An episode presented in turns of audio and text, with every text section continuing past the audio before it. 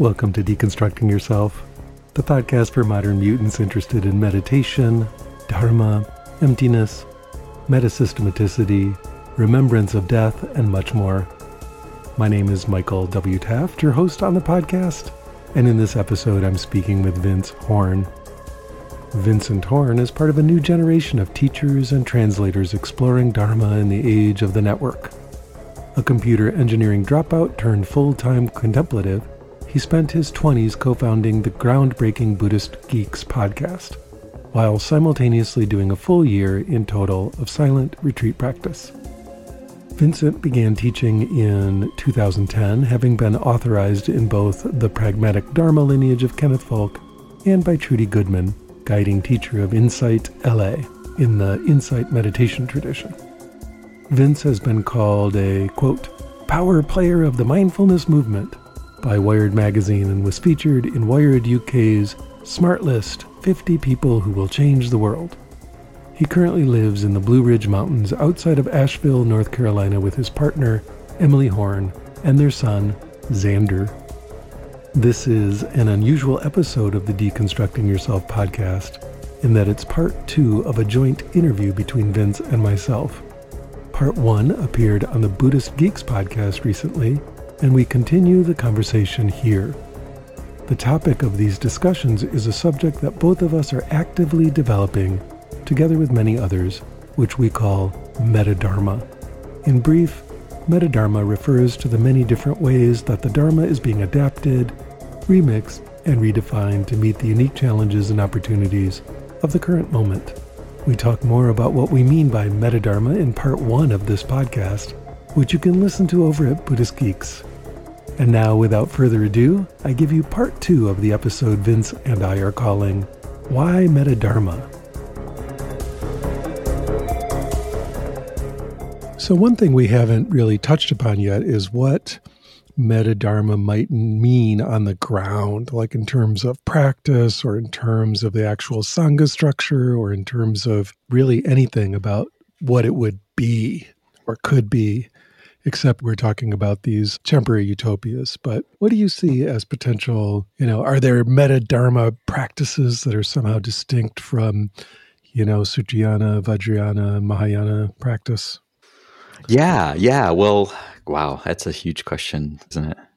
You know, one thing that occurs to me is the social meditation or interpersonal relational practices seem somehow really important as a bridge away from the sort of hyper individually focused dharmas that we've inherited, a way of practicing that more explicitly brings other people into our experience and our experience into theirs.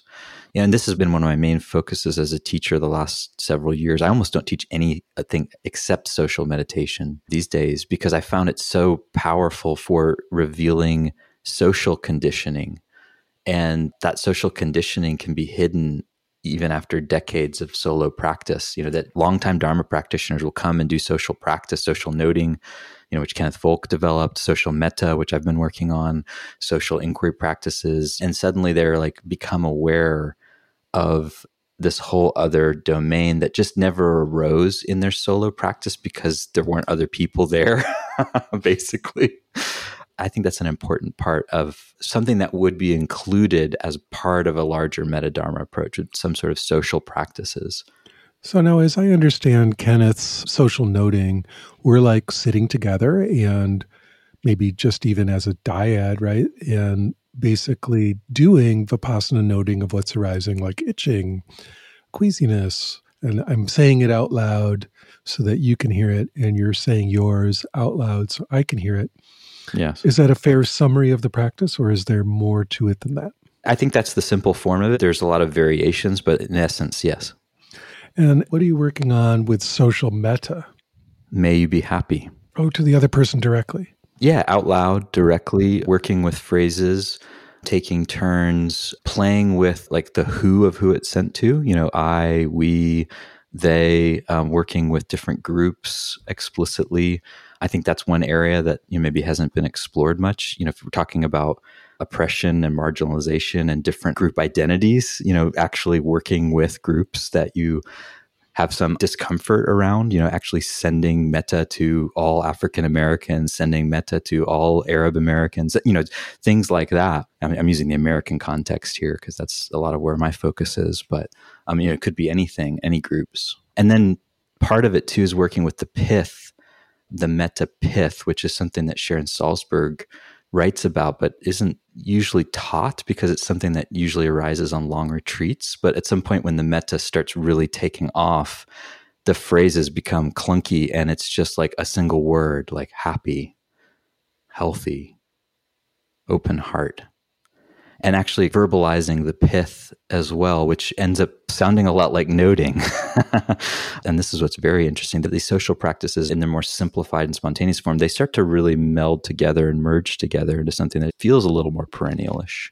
Now, I'm just curious when you're describing this practice to people, you kind of talked about it just a moment ago, but I'd like to hear more about what makes this different. If I'm used to noting on my own, and now I'm noting aloud with you there, and you're noting aloud with me there. What changes when that happens, and how is that part of metadharma? Yeah, well, I'll use the metta practice as an example, M E T T A, because that one I've found it's like particularly powerful when it's done out loud with other people. For me, it's almost been embarrassing to realize how ineffective the silent metta is in comparison because it's such an interpersonal practice anyway. You're imagining people and then sending them loving kindness. But if you actually have someone in front of you and you're like, may you be happy, there's something about saying that and it being received and hearing your own voice that just makes it so much more real. And that's the thing that I've heard from people who've done that practice is that it just works better. and I think that's with social metta in particular that really helps that practice. And I think I would include that with the meta dharma canon is meta canon. Thank you. is that the realizations that people develop, and I include myself in this, that I've developed in this particular specialized context of being quiet and by myself or on like a long retreat or something like this. It's great and it's beautiful and it's profound, but it doesn't translate well to other domains and it doesn't translate well into relationships, which is so much of life. And relationships are a huge part of how are we going to build coalitions and coordinate and take political action. Um, how are we going to do any of that stuff? How are we going to live in communities? How are we going to share resources when you know the resources start running out? If we can't be with each other in a kind-hearted, understanding, compassionate, discerning ways. And if we haven't trained those capacities and have no way to train them or bring those capacities into relationship directly, you know, but my experience is a lot of meditators are more awkward socially. I was tweeted this the other day. Like the friendliest people I meet are at bowling alleys these days, and, the, and, the, and the coldest, weirdest people and the kind of rudest people are like in meditation centers and in academia. Yeah, well, there's a reason, you know, these people have chosen to sit alone in a room and meditate, right? one of them might be that they're really good at that, but another one might be, you know, the world outside is not where they're succeeding. So mm, there is sure. some self selection going on there for sure. And, yeah. You know, spoken from someone who, you know, once spent three months meditating in a room. You know? Yeah. Yeah the social aspect is obviously really necessary for some. You know, I have not always been a Buddhist practitioner or a Buddhism only practitioner. As you know, I spent a lot of time doing Hindu Tantra and even in Boulder doing Sufi Zikr stuff. Mm. And, you know, having been in different communities and experienced them, both of those communities are much better at this social thing. Like if you get together and do kirtan with a group for real, it knocks the average group metta session out of the water in terms Absolutely. of just love vibe and connection and everyone together and you yes. know sort of the mood you're describing. Absolutely, um, agreed. Yeah, you know, and after doing years of that, like, okay, we're just all going to cry for the love of Hanuman here as we're singing, mm-hmm, you know, mm-hmm. and then you go to like you're in your Buddhist retreat and everyone's like sending metta to the world. It just seems so cold and rational and completely like yes non-emotional, uh, paradoxically. Yeah, I agree, hundred percent. So I could see some of these kirtan slash zikr type practices really playing a role in this as well. Mm-hmm, mm-hmm. The social part. I mean, they're not as one on one interactive, but it's group interactive in a way that tends to be very, I don't know, intimate and connected. Yes. Yeah. Yeah. I love me some kirtan. Yeah, right. It's just awesome. So when you got the right group of people yeah, together. Sure. And as you do it over years with groups, you know, it really becomes quite a thing mm. and has that intersubjective, you know, we all really see each other kind of flavor. And it's not collapsed in on itself or turned towards the navel gazing, but really hard open and exterior outward. Yeah, absolutely. The other thing that came to mind when you asked the question, you know, about practice, and this is a little less concrete, but it's something I've been thinking about lately, is this distinction that our mutual friend Daniel Ingram makes about sort of the content versus the process level of experience. You know, where the content is kind of like the story. You know, we're engaging in the story and we're maybe fully immersed in the story of our lives. And the process is when we're sort of aware of what makes the story up and kind of seeing the nature of the story as it arises and vanishes. To me, this is the core of Vipassana, right? There's that first level when you go from kind of thinking about a thing to actually feeling a thing. But then there's a shift later on where it goes from being a thing to kind of being a process. The nature of Vipassana is trying to get to that place where you're seeing or experience the process. Yes. And eventually, you know, using Shinzen's language, like following that process back to its source. Yes. So the point being these two poles and you know what I've been finding interesting are practices that kind of straddle the middle that have some recognition of the process and of not being kind of like locked into stories and being able to examine stories and move in and out of stories and you know investigate stories but at the same time are engaged enough with the content of the mind and of stories that they can actually have some kind of impact at that level, at the level that counts and the world level? Yeah, this is crucial. Honestly, to me, this is something I've been thinking about a lot. As you know, on the Deconstructing Yourself podcast recently, I've been having a lot of discussion about psychology and meditation. And I think that there's a lot of angles on that, a lot of really interesting stuff. But something that I've really been wanting to talk about is the fact that you don't always have to pursue the vipassana down to the process level and vanish into the source. Yeah. Especially when vanishing into the source becomes, you know, pretty straightforward for you. Yes. Backing back out to that content level becomes really fascinating. Mm. Right? Suddenly the content level becomes interesting and has the potential to be transformed.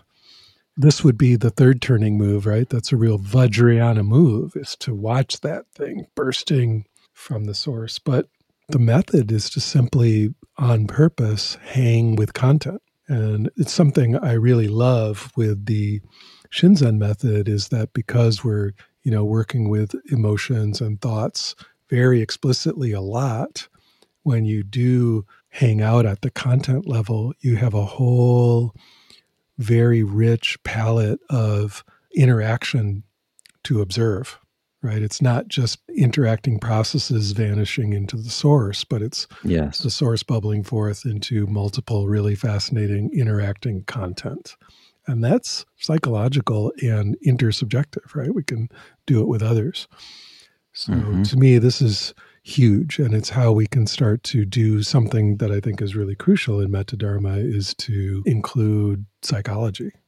Yes. What you're saying reminds me of one of the techniques i ran across while i was at integral institute the big mind method of Genpo Roshi's another kind of controversial figure but also you know someone who had the sort of brilliant insight to bring together voice dialogue, which was a psychological technique developed by Hal and Sidra Stone during the human potential movement, where they were actually directly accessing and speaking from these different psychological voices or subselves. Like, let me speak to the voice of the controller or the inner child or the protector, things like that. He was doing that work and then sort of had the insight like, oh, well, I wonder if that would work too with some of these transpersonal Zen states like big mind or big heart or the master or perfect compassion or things like that. And it totally works. It does. Yeah. For a vast majority of people, it really works well. And I can hear some very specific uh, Zen traditionalists excoriating Genpo Roshi right now for not being Zen enough. But yeah, it's a cool technique and really brilliant. I haven't done it a lot, but I've done it enough to really appreciate it. Mm. And you can see how, yes, you can go to big mind, you can go to big heart, but you could also, from that place, come back and work with some of the other parts of the personality in a more psychological way. Yeah, absolutely. And you could access those parts or be in those parts and kind of like think about, well, how am I going to respond to this situation? Or like, how are we going to mount a response to the ecological crisis? Like, let me speak to the voice of the cosmocentric mind and see, you know, as cosmocentric mind, what I notice about this. Right. Now, speaking of ecological crisis, I understand that you have a new project going up. Can I just get you to talk about that for a minute? It sounds really fascinating. I'm really intrigued by the emoji. Oh, thank you. The chick, the little chick, the emoji. chick emoji. Yeah, the yeah, little the... chicken. He's like sitting there. So cute. um, yeah. So when we launched our new Buddhist Geek site, actually, it's a web of sites. It's not a website, it's a web of sites because there's so many. They all link together. One of the websites in the Buddhist Geeks lab is what we're calling the Buddhist Geeks Farm. And this is a contemplative community startup project wherein I'm trying my best to invite folks who are interested in the possibility of living together in a kind of post capitalist contemplative community that grows food and hosts ongoing contemplative retreats and practices together and lives together and is trying to, in some sense, reduce our ecological footprint and figure out how to share in an open source way the things we're learning. It's kind of like a reboot of the monastic environment, but in this sort of new time that we're in. So that's the idea of the farm. And it's very much theoretical at this point. It's, it's something I've been thinking about obsessively. It has a website. It has a website, farm.buddhistgeeks.org. um, but it's something I've been obsessing over, like literally spending nights up thinking about for like the last four years. It was something that was so important to me and so up that until recently I couldn't even talk about it because I was too concerned that like sharing it before I was ready, it would just not be good to do that.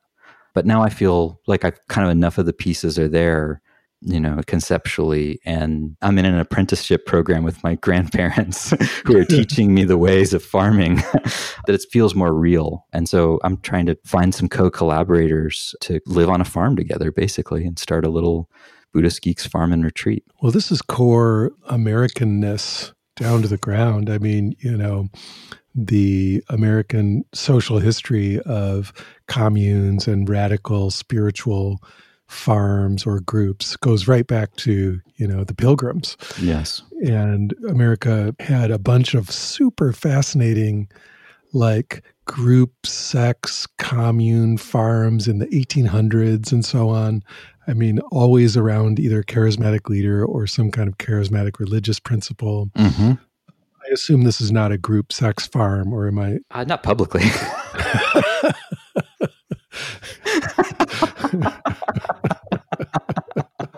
no, yeah. Nor is it a strict traditionalist five precept farm either. you know, part of our meta ethics of Buddhist geeks is we don't abuse substances unless it's an explicit part of the container of practice. We don't bring in substances unless we say we're going to bring in substances. Right. It's not hidden.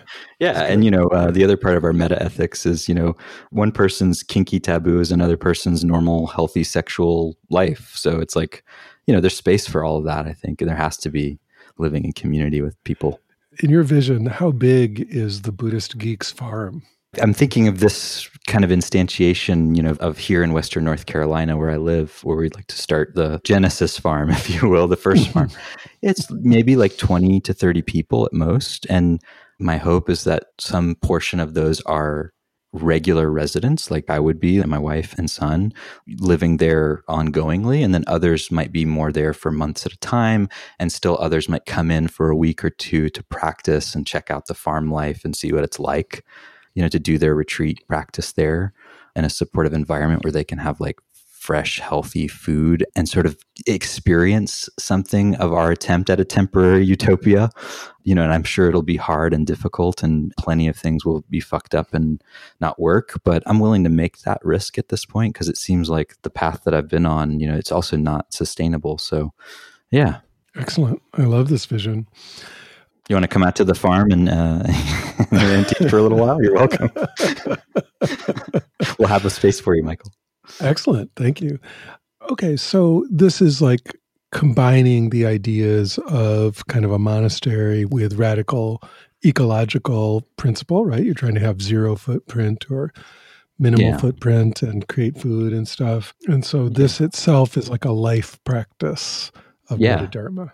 Yeah, in our last conversation, we talked about you know the four quadrants of Wilber and you know the kind of interior and exterior of the individual and collective. Like to me, this is sort of like an attempt at how can we build a different kind of culture and different kind of community and different kind of economics within this little temporary autonomous zone, as you said, mm-hmm. and how would that change our experience of life and would that be something that could actually contribute to the sort of transition that seems like our species needs to make away from the sort of old industrial revolution tech toward open source in my mind toward toward technology where you know the information is free so people can innovate quickly and rapidly and, and respond to situations without having to get bogged down by proprietary nonsense. You know even the tech world gets this. You know the buddhist world we're so far behind on this point. Microsoft is the biggest contributor to the open source software movement you know because they realize it's good for them and it's good for the ecology of tech to give away the most critical innovations. You know elon musk does the same thing with his trademarks and electric vehicle stuff. Maybe that's something that the farm is really focused on as a sort of open source dharma idea of giving away what it is that we discover freely so we can you know mount a collective response. One of our main goals is to get the living expenses for a yearly resident down to $1000 a month. It would include everything that they need to live. Their housing their food some sort of basic healthcare education energy transportation and entertainment all covered with $1000 a month. If we could do that and then you know, of course you have to work some on the farm as well but i think that could free up time and energy for people to contribute in other ways that are really hard to do in our current economic system where it's like you know more than 50% of people don't have any savings in america. And so people are constantly just trying to bust their ass to make enough money to just take care of their basic needs and their netflix bill. And so that's part of my hope is to build a space where people can free up some of their time and share their netflix account. Yeah share their netflix account to collectivize and to demonetize so that we can, you know, start to imagine some sort of different ways of living together. It's very idealistic. I know. it's cool. Again, it's a beautiful vision. Yeah, thanks. It's funny you use the word collectivize. That makes me think of the Dharma Collective here. Yeah, right. Which I think of as another manifestation of Meta Dharma. I'll say they because I'm a teacher. It's really a we, but I'll say, you know, where they are attempting to have a vibrant, powerful, compelling, close knit, heartfelt Dharma community, a center without any guiding teacher or teachers, mm-hmm. right? Where it's just completely student run and is not any particular Buddhism either. You know, it's not a particular form of Buddhism. And so this is to me really interesting and radical and new and part of the Meta scene where this arose out of the ashes of an Against the Stream center. Yes. Where the people loved having that community, loved having that place to practice, but were, you know, faced with the imminent destruction of the center, imminent shattering of the community within one month, right? It's like a one month notice. Hey, this is going to close in a month. That's it. Sorry, Yes. everybody go home. Yep. And instead, they said no, you know, and got together some lawyers in the community. There's tax people in the community, and they all got together and formed a 501c3 and just took it over. And so, you know, this is another radical form where it's not a teacher and their center, it's a center that is accessing teachers and putting on programs from the community. So it's kind of uh, bottom up, or, you know, the workers are leading the means of Dharma production here. Yeah. It sounds like it's a kind of like an anti fragile project, too. Absolutely. It's really interesting how robust it is. I mean, it's almost a year here that it's been going. And I think that's very surprising to a lot of people. But seeing it happening from the ground up week by week, it's not surprising me. I mean, the minute that it wasn't just another Dharma center run by some teacher somewhere, but instead was like, you know, their thing, our thing, the energy level just skyrocketed. Everybody got engaged, everybody got interested. Mm. There's a lot of jostling and a lot of different opinions and a lot of real, you know, human conflict. But again, now uh, suddenly we're on the interpersonal level again, where we're not just all sitting quietly while some teacher tells us Yes. the meaning of life, right? Instead, it's like there's a whole community that has to work its shit out going on. And I just find this extremely fascinating. And as one of the teachers there, I can't be on the collective committee, right? So that's why I keep saying they. Right. I, I talked to Katie about that. That was one of my criticisms, actually, of SFDC, to be honest with you. And I shared that with her in our public conversation as well. Yeah. You know, to me, the challenge is how to distribute authority from the teacher to the community, but without necessarily being so rigid about the role of teacher and student. I'm not sure how to put this, but you know, the question I asked her that I think stopped her in her tracks was, well, in that community, can a teacher be a student? Yeah, and this is, of course, one of the issues that's getting worked out. I think it's in process right now. What roles do teachers have in the community, et cetera, et cetera? Yeah. But that's part of the living process of figuring this out. Yes.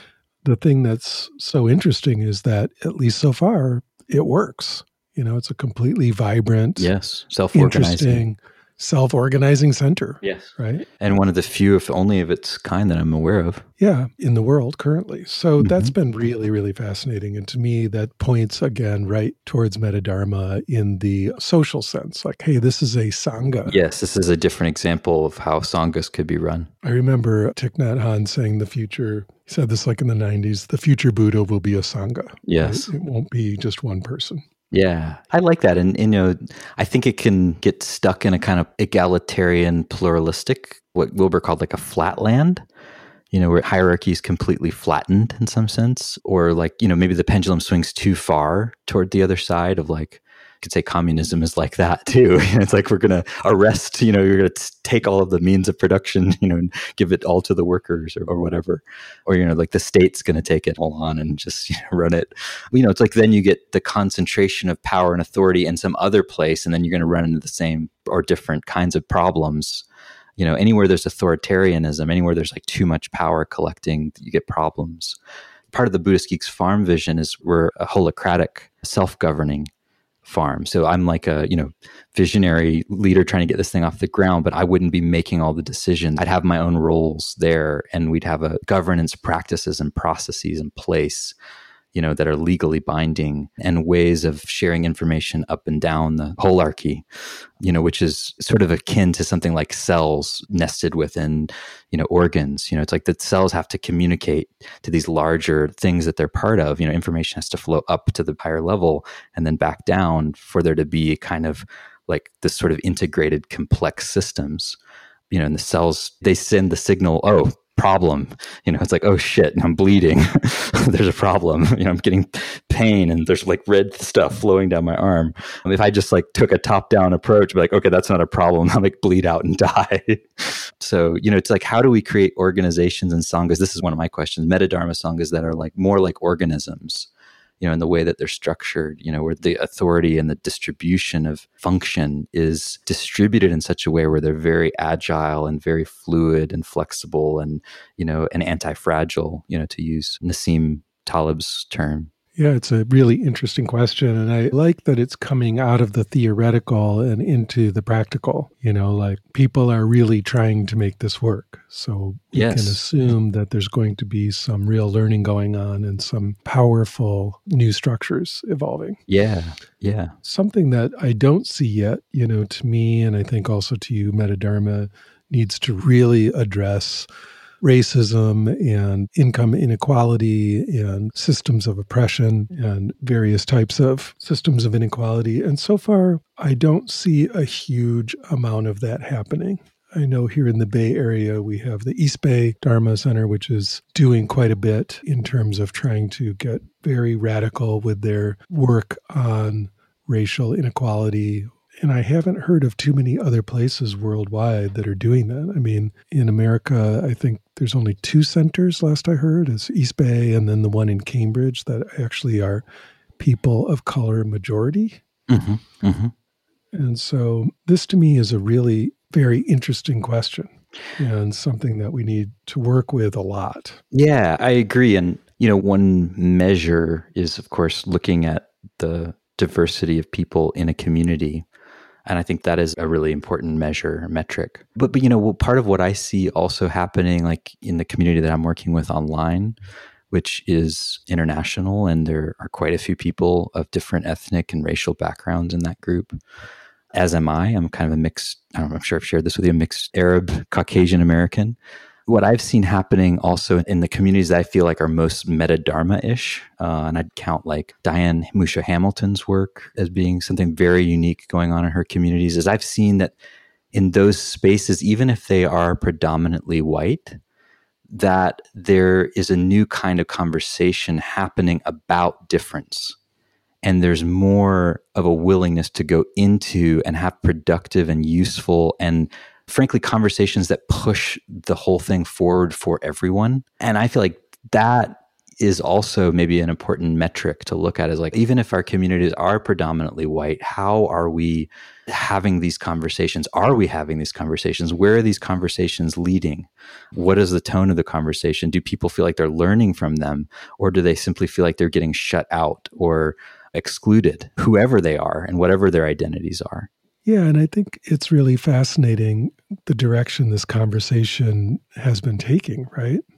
Yeah, yeah, absolutely. I mean, you, you started with a question about what, what do the practices look like in, a, in metadharma? You know, we were sort of brainstorming around that. And then we ended up going from talking about interpersonal practice to talking about governance practices and different kinds of sangha structures and you know post-capitalist farms so post-capitalist group sex farms yeah. sex farms thank you and so it's like wow. To me that is actually part of metadharma. Practicing all of those different things have to be part of the practice. Otherwise it's like we're missing something essential about the way that human beings come together and understand our reality and respond to what's around us. Yeah I think something that we mentioned briefly, but is kind of missing is, you know, the contemplative activism, mm. which seems like almost oxymoronic, but, you know, getting out there and really doing actual political action and social work and getting involved in the community and governance and yes. taking real action in the world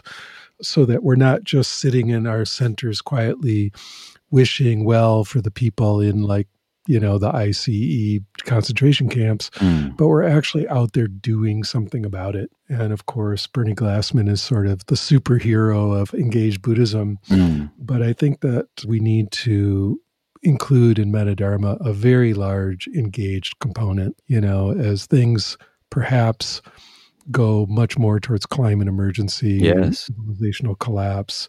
It's just going to be more and more necessary to get out there in the world and take action. I agree. I was going to say, have you seen the Extinction Rebellion Buddhist Facebook group? I've really been watching the Extinction Rebellion stuff very closely, but not the Buddhist flavor of that now. yeah, there is something interesting to be explored there. So notice that almost everything that's interesting here is not what you're doing alone in a room. Yes. right? It's either some kind of social practice with other people or these larger structures like a collective or a farm or political action group or whatever. It's very fascinating that maybe this fourth turning or X level turning of the wheel is really very much about external social group stuff. Yeah, I agree. Maybe when we are able to, and if we're able to kind of cross the Rubicon and stabilize our ecology, then we'll have plenty of time for people to sit in their rooms again and explore consciousness, you know, to their heart's extent. Let's hope so. Been really great talking with you, Vince. Yeah, man. Likewise.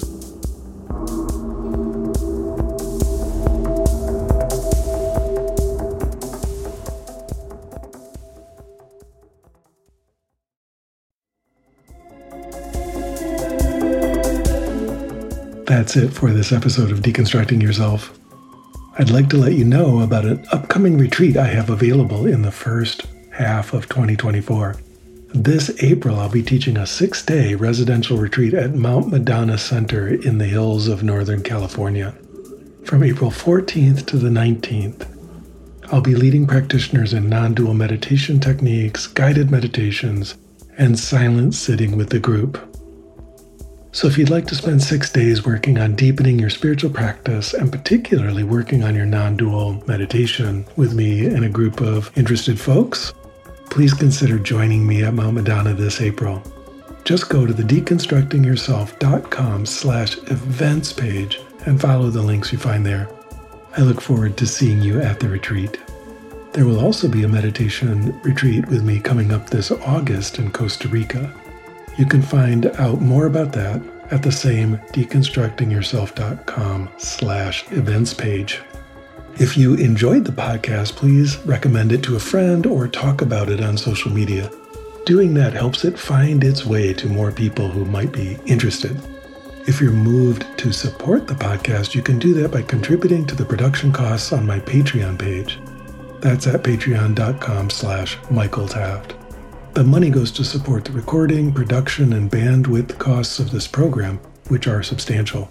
By contributing to Patreon, you're making it possible for me to continue to create and share these conversations as often as possible. A special perk for high level contributors is a monthly or even bi monthly event with me on Zoom, where you can ask me any meditation questions you have. I deeply appreciate your support. I also have a number of free resources for you, beginning with my YouTube channel. There are hundreds of hours of free guided meditations and videos there, so if you're interested, that's quite a large resource and offered to you completely free of charge. The channel address on YouTube is MWT111, or you can just search my name, Michael Taft.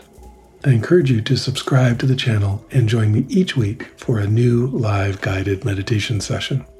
If you'd like to interact with a broad community of people interested in meditation, particularly those who engage with my YouTube meditations, I have a free Discord server called Deconstruct U. That's deconstruct and then just the single capital letter U. There are a large number of discussion channels there, and it's free, so hop on the server and introduce yourself. And of course, there's the deconstructingyourself.com website itself, which has articles, interviews, and more about meditation going back over 12 years at this point. So be sure to check that out. Beyond these free options, I also have a number of paid online courses to help you grow and develop in your spiritual practice. You can find out about those either by signing up for my email list at deconstructingyourself.com slash sign up or at the site deconstructingyourself.org. I look forward to seeing you in class. The Deconstructing Yourself podcast has always had excellent sound, which is the result of an amazing audio engineer and amazing human being named Stephen McNamara. He's an all things audio person with many decades of experience in producing music and spoken word audio. If you're interested, you can contact him at his website, yogitar.com. That's Y O G I T A R dot com. Music on the Deconstructing Yourself podcast is a track by Peter Baumann entitled Crossing the Abyss from his album Machines of Desire. Thank you for listening.